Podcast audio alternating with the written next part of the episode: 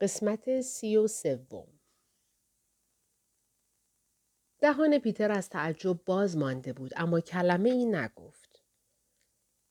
بله پیتر انسان باید عزیزترین چیزش را به خدایان هدیه کند. پاکترین کبوتر سفیدش. ارزشمندترین و پربهاترین پیشکشیش. تو برایم ارزش نداری. تو ارزش پیشکشی نداری. ملخ به او زل زد. متوجه نیستی؟ تو قربانی نیستی. پیتر من هستم. گوشت تن من همان پیشکشی است. من هدیه هستم. نگاه هم کن. من خودم را آماده کردم و ساخته و پرداختم تا ارزش سفر آخرم را داشته باشم. من عطیه هستم. پیتر خاموش ماند. بعد ملعخ گفت راز در چگونه مردن است. ماسونها این را می‌فهمند. به مهراب اشاره کرد و ادامه داد. شماها به حقایق باستانی احترام می‌گذارید اما همه تان ترسو هستید. قدرت قربانی را می‌فهمید و باز هم تا جایی که بتوانید از مرگ فاصله می‌گیرید و آن قتلهای مسخره و مراسمهای مرگ بدون خونریزی را نمایشی اجرا می کنید. امشب قربانگاه نمادین شما شاهد قدرت حقیقیش می شود. و البته هدف اصلیش. ملعخ دست دراز کرد و دست چپ پیتر سولومون را گرفت و دسته خنجر را کف دستش گذاشت و فشار داد. دست چپ در خدمت ظلمت است. این را هم طرح ریزی کرده بود. پیتر در این مورد هیچ حق انتخابی نداشت. ملخ نمی توانست به هیچ قربانی قدرتمندتر و نمادینتر از آنی فکر کند که در این محراب به دست این مرد با این خنجر انجام شود که در قلب هدیهی فرو می رود که تن فانیش مثل هدیهی پیچیده در کاغذ نمادهای رازورزانه باشد. با پیشکش کردن خود ملعخ جایگاهی والا در میان سلسله مراتب شیاطین میافت. ظلمت و خون جایی است که قدرت حقیقی نهفته. قدما این را می دانستند و فرزانگان بنا بر روحیه فردیشان یکی از طرفین نور و ظلمت را انتخاب می کردند. ملخ جبهش را خردمندانه انتخاب کرده بود. آشوب قانون ذاتی عالم بود. بی محرک بی نظمی بود. بی احساسی انسان مزرعه حاصل خیزی بود که ارواح خبیسه در آن بزرفشانی می کردند. من به آنها خدمت کردم و آنها هم مرا میان خدایانشان می‌برند. پیتر تکان نخورد. صرفا به خنجر باستانی که در دستش بود زل زده بود. ملخ مطلق گویان گفت انتخاب را به خودت واگذار می کنم. من قربانی خودخواسته هستم. نقش پایانی تو از قبل نوشته شده. تو مرا دگرگون می کنی. مرا از این بدن رها می کنی. یا این کار یا اینکه خواهرت و اخوتت را از دست می دهی. واقعا تنهای تنها می شوی. مکس کرد و به اسیرش لبخند زد. فکر کن که آخرین مجازاتت است. پیتر چشمانش را آرام آرام بالا آورد تا به چشمان ملعخ زل بزند. کشتن تو؟ مجازات؟ فکر می‌کنی تردید می‌کنم؟ تو پسرم را کشتی، مادرم را کشتی، تمام خانوادم را. ملعخ با چنان خشمی تشرف که حتی خودش را هم متعجب کرد. نه، اشتباه می‌کنی. من خانوادت را نکشتم. خودت کشتی. تو بودی که انتخاب کردی زاخاری را در زندان ول کنی. از آنجا به بعد بود که ماجرا آغاز شد. تو خودت خانوادت را کشتی نه من. بند به بند انگشت های پیتر سفید شدند. خنجر را از شدت عصبانیت در مشت فشار می‌داد. اصلا نمی‌فهمید چرا زاخاری را در زندان رها کردم. ملعخ در جواب گفت از همه چیز خبر دارم. آنجا بودم. گفتی می‌خواهی کمکش کنی.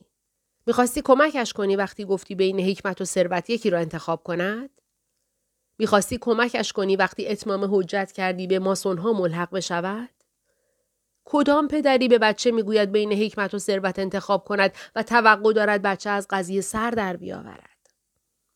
کدام پدری پسر خودش را در زندان ول می کند به جای اینکه او را امن و امان برگرداند خانه؟ بعد ملخ رفت جلوی پیتر و خم شد و صورت خالکوبیدارش را تا چند سانتیمتری او برد. اما مهمتر از همه کدام پدری می تواند به چشمهای پسرش نگاه کند و حتی بعد از این همه سال او را نشناسد. کلمات ملعخ چند ثانیه در اتاق سنگی تنین انداختند. بعد سکوت. به نظر می رسید پیتر سولومون چنان شوکه شده که به حال خلصه افتاده صورتش از ناباوری مطلق پوشیده شده بود. بله پدر خودم هستم. ملعخ سالها منتظر این لحظه مانده بود.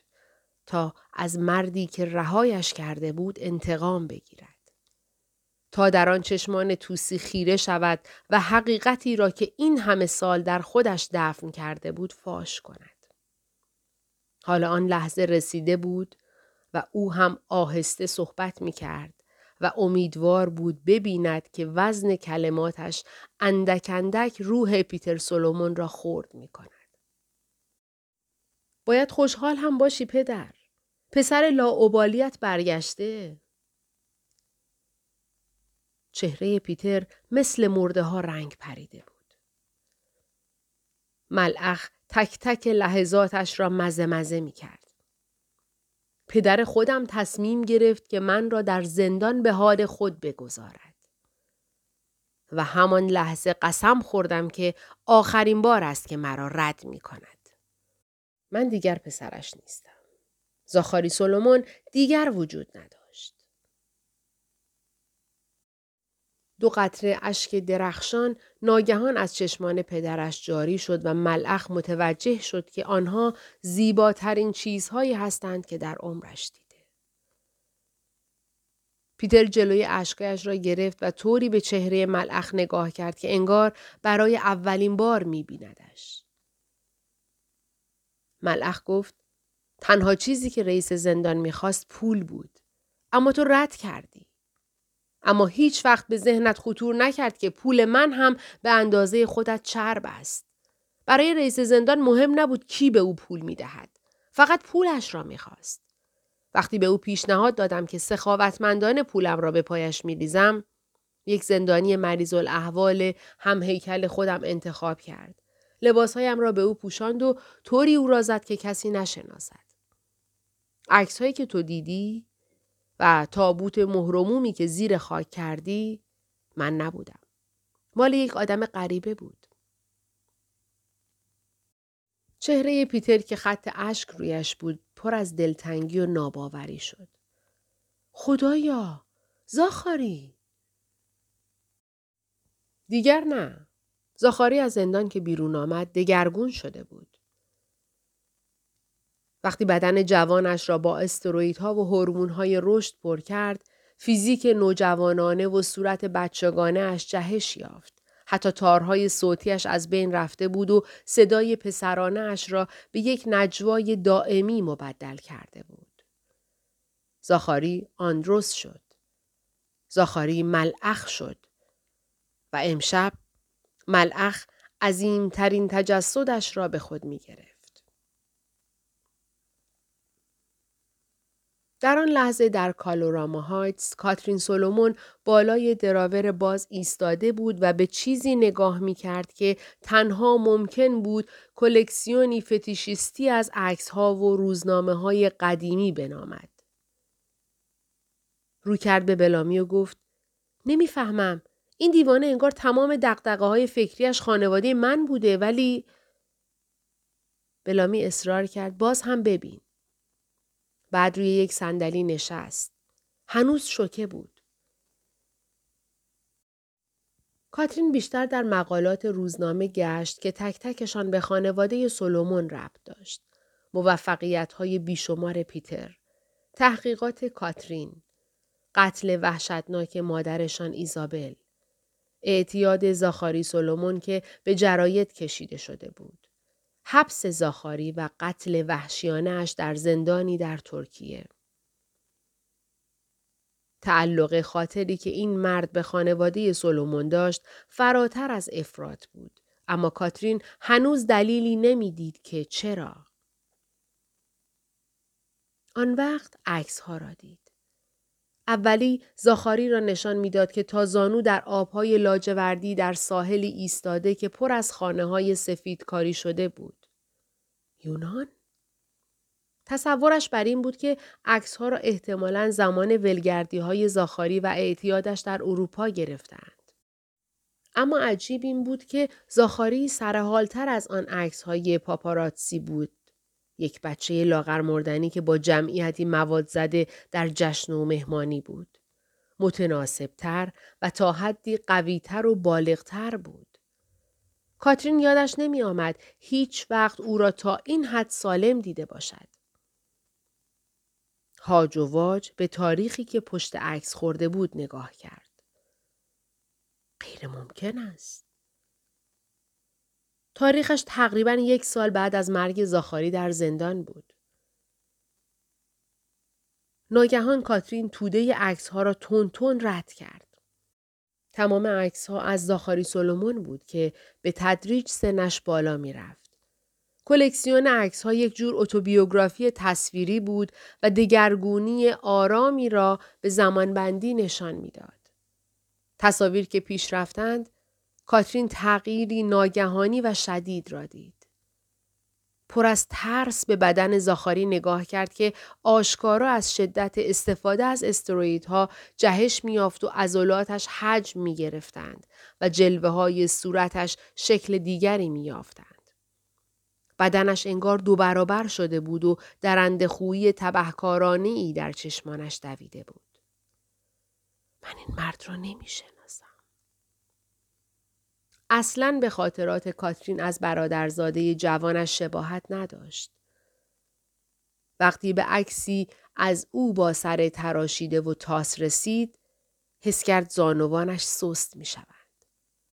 بعد عکسی از بدن برهنه او دید. که اولین رگه های خالکوبی را در خود داشت. قلبش کماکان از تپش ایستاد. خدایا! صد و بیست لنگدان از صندلی عقب لکسوس فریاد زد به پیچ راست سیمکینز به خیابان اسپیچید و ماشین را به سرعت در محله مسکونی مشجری راند. به پیچ خیابان شانزدهم که نزدیک شدند، خانه هیکل مثل کوهی در سمت راست پدیدار شد. سیمکینز به ساختمان عظیم نگاه کرد. انگار کسی هرمی را بالای یک پانتئون رومی ساخته باشد. می‌خواست به سمت راست بپیچد و وارد خیابان شانزدهم بشود و به طرف نمایی جلوی ساختمان برود. لنگدان دستور داد نپیچ مستقیم برو در همین خیابان اس بمان. سیمکینز اطاعت کرد و در جناح شرقی ساختمان ماند. لنگدان گفت به پانزدهم که رسیدی به پیچ راست. سیمکینز حرف راهنمایش را تبعیت کرد و چند لحظه بعد لنگدان به یک راه ماشین روی بدون سنگ فرش و تقریبا نامعلوم اشاره کرد که باغهای پشت خانه هیکل را دو نیم می کرد. سیمکینز وارد راه ماشین رو شد و لکسوز را به طرف عقب ساختمان راند. لنگدان به ماشینی تنها که نزدیک ورودی پارک شده بود اشاره کرد و گفت نگاه کن اینجا هستند. ماشین پارک شده یک ون بزرگ بود. سیمکینز SUV را پارک کرد و موتور را خاموش کرد. همه آرام بیرون رفتند و آماده ورود شدند. سیمکینز به ساختمان سنگی بزرگ خیره شد. گفتید اتاق هیکل بالای ساختمان است؟ لنگدان سری تکان داد و به رأس ساختمان اشاره کرد. آن منطقه تخت در نوک هرم در اصل یک پنجره نورگیر است. سیمکینز متحیر به لنگدان نگاه کرد. اتاق هیکل نورگیر دارد؟ لنگدان نگاهی عاقلا در صفیح به او انداخت و گفت البته پنجره رو به آسمان درست بالای محراب یو اچ شست با پره های چرخان در دو پون سیرکل روی زمین نشست. در صندلی مسافران ساتو ناخونهایش را می جوید و منتظر خبری از تیمش بود. سرانجام صدای سیمکینز از بیسیمش خشخش کنان گفت رئیس ساتو قرید بگوشم داریم وارد ساختمان می شویم. اما یک عملیات شناسایی اضافی برای شما دارم. بگو. آقای لنگدان همین الان به من گفتن اتاقی که هدف احتمالا در آنجاست یک پنجره نورگیر خیلی بزرگ دارد. ساتو چند ثانیه به این حرف فکر کرد. متوجه شدم. متشکرم. سیمکینز قطع کرد. ساتو کمی ناخونش را در دهانش تف کرد و رو به خلبان گفت ببرش بالا. 121 مثل هر پدر و مادری که فرزندش را از دست داده، پیتر سولومون خیلی از مواقع فکر می کرد که فرزندش اگر الان بود چند سالش می شد. چه شکلی بود؟ چه کاره می شد؟ پیتر سولومون حالا جواب سوالهایش را گرفته بود. مخلوق عظیم و جسه خالکوبی شده ای که پیش رویش ایستاده بود، زندگیش را به شکل نوزادی دردانه و کوچک آغاز کرده بود.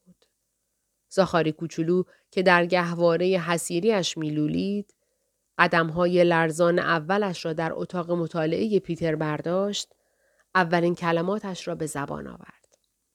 این امر که نیروی شر می تواند در دل بچه معصوم در خانواده پرمحبت هم نفوذ کند یکی از تناقضات روح بشر بود.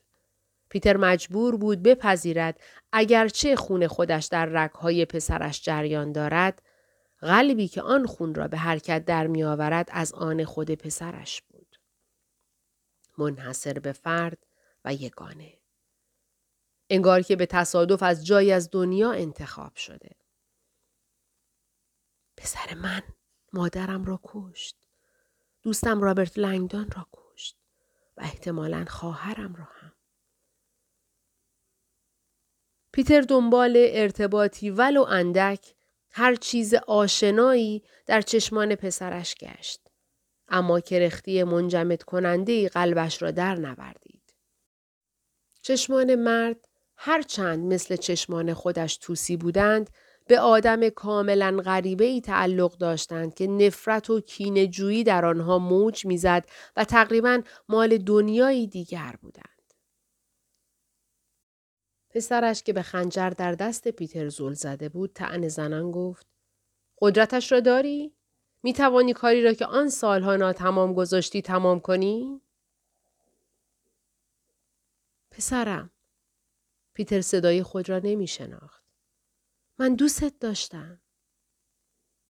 دو بار سعی کردی مرا بکشی. در زندان ولم کردی. در پل زاک به من شلیک کردی. تمامش کن. برای لحظه ای سولومون حس کرد روح از تنش خارج می شود. دیگر خودش را نمی شناخت. دیگر یک دست بیشتر نداشت. کاملا تاس بود. ردایی سیاه به تن داشت. در ویلچر نشسته بود و خنجری باستانی را در دست می فشرد. مرد دوباره فریاد زد تمامش کن. خالکوبی های روی سینه برهنش موج برداشتند. کشتن من تنها راه نجات کاترین است. تنها راه نجات اخوتت است. سولومون حس کرد نگاهش به لپتاپ و مودم سلولارش روی صندلی چرم گراز خیره می شود. ارسال پیغام 92 درصد. ذهنش نمی توانست تصویر کاترین را از خود دور کند که تا حد مرگ داشت خون ریزی می کرد. یا تصویر برادران ماسونیش را. مرد نجوا کرد. هنوز وقت هست. میدانی که تنها انتخابت همین است. مرا از کالبد فانیم رها کن. سولومون گفت خواهش می کنم. این کار را نکن. مرد با صدای هیس مانند گفت تو این کار را کردی.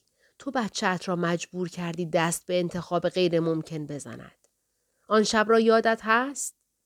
حکمت یا ثروت؟ همان شب بود که مرا تا ابد از خودت دور کردی. اما من برگشتم پدر. و امشب نوبت توست که انتخاب کنی. زاخاری یا کاترین؟ کدامشان؟ پسرت را می‌کشی تا خواهرت را نجات بدهی؟ پسرت را می‌کشی تا قوتت را نجات بدهی؟ کشورت را؟ یا آنقدر معطل می‌کنی که دیر بشود؟ تا کاترین بمیرد؟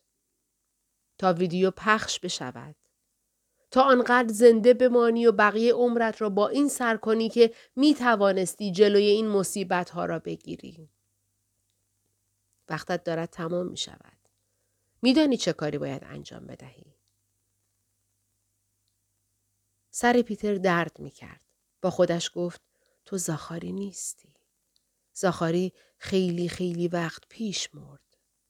هرچی که هستی و از هر کجا که آمده ای از من نیستی. و هرچند سولومون حرفهای خودش باورش نمی‌شد، می‌دانست که باید انتخاب کند. وقتش داشت تمام می‌شد. پلکان اعظم را پیدا کن. رابرت لنگدان در میان راهروهای تاریک میدوید و راهش را به سمت مرکز ساختمان پیدا می کرد. ترنر سیمکینز که نوک پا راه می‌رفت نزدیک او مانده بود. همانطور که لنگدان امید داشت وارد آتریوم اصلی ساختمان بشود. آتریوم که هشت ستون دوریسی از جنس گرانیت سبز داشت شبیه مقبره چند رگه به نظر می رسید. یونانی، رومی، مصری با مجسمه های مرمری سیاه و چلچراغ با آتشدان و سلیب های تیوتونی و نشان های قغنوس دو سر و تاقچه هایی با سر هرمس. لنگدان دور زد و به سمت پلکان مرمری پهن در انتهای آتریوم دوید. نجوا کنان گفت این پله ها مستقیم به اتاق هیکل می رسند. و بلافاصله دو مرد در نهایت سکوت و سرعت ممکن بالا رفتند. در اولین پاگرد لنگدان با بالاتنه مفرقی شخصیتی ماسونی یعنی آلبرت پاک رو در رو شد که همراه با آن نوشته از مشهورترین نقل قولش هم حک شده بود. کاری که برای خودمان کرده ایم همراه با خود ما می میرد. کاری که برای دیگران و برای دنیا انجام داده ایم باقی می ماند و جاودانه است. ملعخ تغییری ملموس را در جو اتاق هیکل احساس می کرد.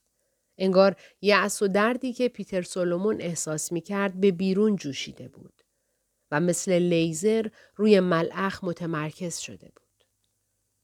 بله، وقتش است. پیتر سولومون از ویلچرش برخاست و ایستاد. رو به مهراب و خنجر به دست. ملخ ریشخند کنان گفت کاترین را نجات بده. و او را به سمت مهراب کشاند و عقب عقب رفت و بدن خودش را روی کفن سفیدی که آماده کرده بود انداخت. کاری که لازم است انجام بده. پیتر انگار که در کابوس قدم می‌زند آرام جلو رفت. ملعخ کاملا به پشت خوابید و از میان هورنو به ماه زمستانی خیره شد. راز در چگونه مردن است. من مزین به کلمه مفقوده اعثار خود را به واسطه دست چپ پدرم پیشکش می کنم. ملعخ نفسی عمیق کشید. مرا بپذیرید ای شیاطین زیرا بدن من به شما پیشکش می شود. پیتر سولومون لرز لرزان بالای سر ملعخ ایستاده بود. چشمان غرق در اشکش از ناامیدی و بیتصمیمی و اندوه می درخشید. آخرین نگاه را به مودم و لپتاپ آن طرف اتاق انداخت. ملعخ زیر لب گفت انتخابت رو بکن. مرا از بدنم خلاص کن. خدا همین را می‌خواهد. تو همین را می‌خواهی. دستایش را کنارش گذاشت و سینهاش را جلو داد و ققنوس دو سر عظیمش را پیش آورد. کمکم کن از این بدن که هجاب روحم است آزاد بشوم. چشمان اشکبار پیتر انگار داشتند به درونش خیره می شدند و بعد حتی دیگر او را هم نمی. ملعخ نجوا کرد من مادرت را کشتم. من رابرت لنگدان را کشتم. دارم خواهرت را هم می کشم. دارم اخوتتان را نابود می کنم. کاری که باید انجام بدهی بکن. سیمای پیتر سولومون با نقابی از غم و پشیمانی پوشیده شده بود. سرش را عقب برد و خنجر را که بالا برد از استراب و اندوه فریاد کشید. رابرت لنگدان و معمور سیمکینز تازه نفس نفس زنان به درهای اتاق هیکل رسیده بودند که فریادی مهیب از داخل شنیدند. صدای پیتر بود. لنگدان اطمینان داشت. فریاد پیتر از رنج جانکاه بود. دیر رسیدیم. لنگدان سیمکینز را ندیده گرفت و دستگیره را فشار داد و به سرعت بازش کرد. صحنه ترسناکی که جلوی رویش بود تصویر بدترین ترسهایش بود. آنجا در مرکز اتاق کم نور سایه روشن مردی با سر تاس کنار محراب بزرگ ایستاده بود. ردایی سیاه پوشیده بود و دستش تیغه بزرگ را می فشرد. قبل از آنکه لنگدان تکانی بخورد مرد خنجر را به سمت بدنی برد که دراز به دراز روی کف محراب افتاده بود. ملعخ چشمانش را بسته بود. چه زیبا. چه کامل. خنجر باستانی اکده بالای سرش قوسی را در نوردید و زیر محتاب درخشید. حلقه هایی معطر از دود بالای سرش پیچ و تاب میخوردند و راه را برای روح آماده به رهایش مهیا می کردند. خنجر که پایین آمد فریاد تنهای قاتلش از جنس رنج و ناامیدی هنوز در فضای مقدس آنجا تنین انداز بود. من به خون قربانی انسانی و اشک والدین آغشتم. ملعخ در انتظار آن لحظه با شکوه ماند. لحظه دگردیسیش فرا رسیده بود. باور کردنی نبود اما دردی حس نمی کرد. لرزه رعداسا بدنش را در خود گرفت. کرکننده و عمیق. اتاق به لرزه افتاد و نور سفید درخشانی از بالا همه جا را پر کرد. آسمان ها می قریدند و ملعخ می دانست که دیگر آن اتفاق افتاده. دقیقا همان طور که طرح ریزی کرده بود. لنگدان یادش نمی آمد وقتی هلیکوپتر بالای سرشان ظاهر شد چطور به سمت مهراب دوید و یادش نمی آمد چطور با دستهای کشیده پرید. به سمت مرد سیاه پوش خیز برداشت ناامیدانه سعی کرد قبل از آنکه خنجر را بار دیگر پایین بیاورد با او گلاویز شود. بدنهایشان با هم برخورد کردند و لنگدان نوری درخشان دید که از میان هورنو می آید و محراب را روشن می کند. توقع داشت بدن خونین پیتر سولومون را در محراب ببیند. اما سینه برهنه‌ای که زیر آن نور معلوم شد هیچ خونی روی خود نداشت. تنها فرشی از خالکوبی بود. خنجر شکسته کنارش افتاد و ظاهرا به جای تن به محراب سنگی برخورد کرده بود. در همان حال که او و مرد سیاه پوش روی کف سنگی و محکم به هم کوبیده شدند، لنگدان برآمدگی بانداش شده را در انتهای دست راست مرد دید و در نهایت حیرت متوجه شد که با پیتر سولومون گلاویز شده. روی کف سنگی که سر خوردند، نورافکنهای هلیکوپتر از بالا پایین را مشتعل کردند. هلیکوپتر در ارتفاع پایین غرید و پرهایش عملا دیوار پهن شیشه ای را لمس کرد. جلوی هلیکوپتر تفنگی عجیب چرخید و از لای شیشه ها به پایین هدف گرفت. پرتو قرمز لیزر از میان نورگیر لغزید و روی کف زمین مستقیما به طرف لنگدان و سولومون آمد. نه. اما از آن بالا چیزی شلیک نشد. تنها صدای پره های هلیکوپتر بود. لنگدان جز موجی عجیب از انرژی که سلولهایش را لرزان چیزی حس نکرد. پشت سرش روی صندلی چرم گراز لپتاپ صدای هیس عجیبی کرد. درست زمانی برگشت که دید صفحه نمایشش جرقه ای زد و سیاه شد. متاسفانه آخرین پیغامی که دید واضح بود. ارسال پیغام صد درصد. برو بالا عوضی بالا. خلبان یو اچ 60 پره هایش را روی دنده های اضافی گذاشت و سعی کرد نگذارد پاهایش به هیچ قسمتی از نورگیر شیشه عظیم بخورد. می‌دانست شش هزار پوند نیروی برا که پره هایش به شیشه وارد می کردند آن را به نقطه شکست رسانده. متاسفانه شیب هرم زیر هلیکوپتر خیلی خوب نیروی پیشرانه را به جوانب مختلف پخش می کرد و نیروی برا را کاهش می داد. برو بالا بالا یالا دماغه را بالا گرفت و سعی کرد دور شود اما پایه فرود چپ به وسط شیشه برخورد کرد. فقط یک لحظه بود اما همان هم کافی بود. هورنوی عظیم اتاق هیکل به شکل انفجاری از باد و شیشه فرو ریخت و طوفانی از خورده ریزهای دنداندار را به اتاق سرازیر کرد. از آسمان ستاره میبارید. ملعخ به نور سفید و زیبا خیره شد و پرده از جواهرات درخشان را دید که به سویش روانه بودند. شتاب گرفتند. انگار که پیش می آمدند تا او را در جاه و جلال خود غرق کنند. ناگهان درد پدیدار شد. همه جا. می سوزاند. می خشکاند. می برید. خنجرهایی به تیزی تیغ تن نرمش را تکه تکه می کردند. سینه، گردن، رانها، صورت. بدنش ناگهان سفت شد و خود را پس کشید. درد که او را از خلصهش بیرون کشید دهان پرخونش فریادی از درد سر داد. نور سفید بالای سرش دگرگون شد و ناگهان انگار که جادو شده باشد هلیکوپتری تیره بالای سرش معلق بود و پره های پرآشوبش بادی سر را به اتاق هیکل وزاند و ملعخ را تا درونش لرزاند و حلقه های دود بخور را تا دورترین گوشه های اتاق پراکند. ملعخ سرش را برگرداند و خنجر را دید که شکسته و کنارش افتاده.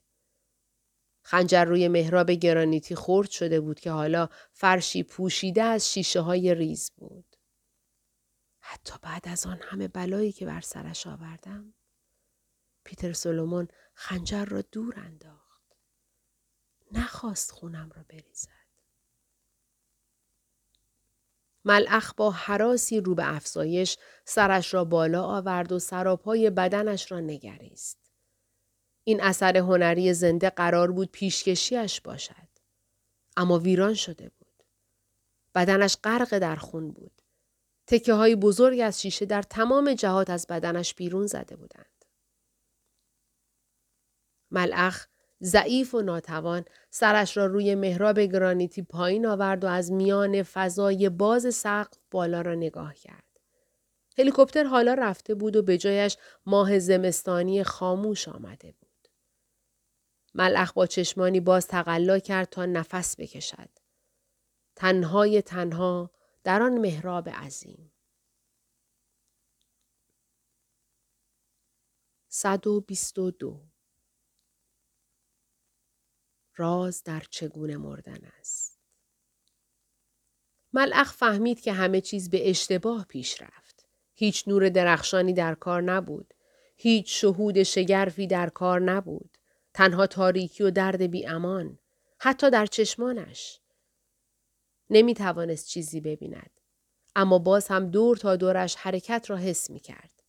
صداهایی می آمدند. صدای انسان.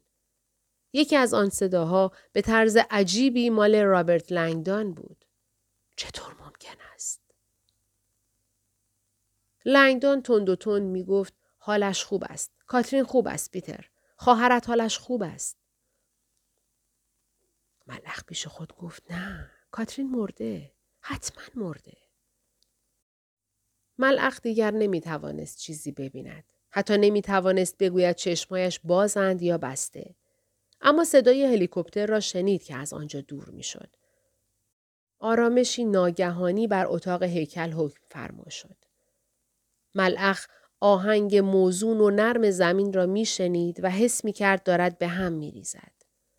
انگار جزر و مد همیشگی اقیانوس را طوفانی در هم ریخته باشد. خو آب اردو آشفتگی از دل نظم صداهای ناآشنا داشتند فریاد میکشیدند و مضطربانه از لنگدان درباره لپتاپ و فایل ویدیویی میپرسیدند. ملخ می‌دانست که دیگر خیلی دیر شده. آسیب وارد آمده بود. تا الان فیلم دیگر مثل حریق وحشیانه به هر گوشه دنیای متحیر سر می‌کشید و آینده اخوت را نابود می‌کرد. آنها که در پراکندن حکمت از همه تواناتر بودند باید نابود می شدند. جهالت انسان همان چیزی است که گسترش آشوب را ممکن می ساخت. قیاب نور بر زمین همان چیزی است که ظلمت را پروبال می دهد. همان ظلمتی که در انتظار ملعخ بود. کارهای بزرگی کردم و خیلی زود مرا پادشاه خودشان می ملعخ احساس کرد شخصی تنها و آرام به او نزدیک شد. می‌دانست چه کسی. بوی روغنهای مقدسی را که به بدن پاکتراش پدرش مالیده بود میشنید. پیتر سولومون در گوشش زمزمه کرد. نمی‌دانم صدایم را میشنوی یا نه. اما دلم می‌خواهد چیزی را بدانی. با انگشتش نقطه مقدس جمجمه ملعخ را لمس کرد. چیزی که اینجا نوشتی؟ مکس کرد. کلمه مفقوده نیست. ملعخ در دلش گفت مسلما هست. آنقدر قانع کننده بود که جای شک باقی نگذاشت. طبق افسانه کلمه مفقوده به زبانی چنان باستانی و رازآلود نوشته شده بود که انسان به تمامی فراموش کرده بود چطور بخواندش. پیتر گفته بود که آن زبان سری در حقیقت قدیمی ترین زبان دنیاست. زبان نمادها در زبان نمادشناسی نمادی یگانه بود که بر تمام دیگر نمادها حکمرانی می کرد.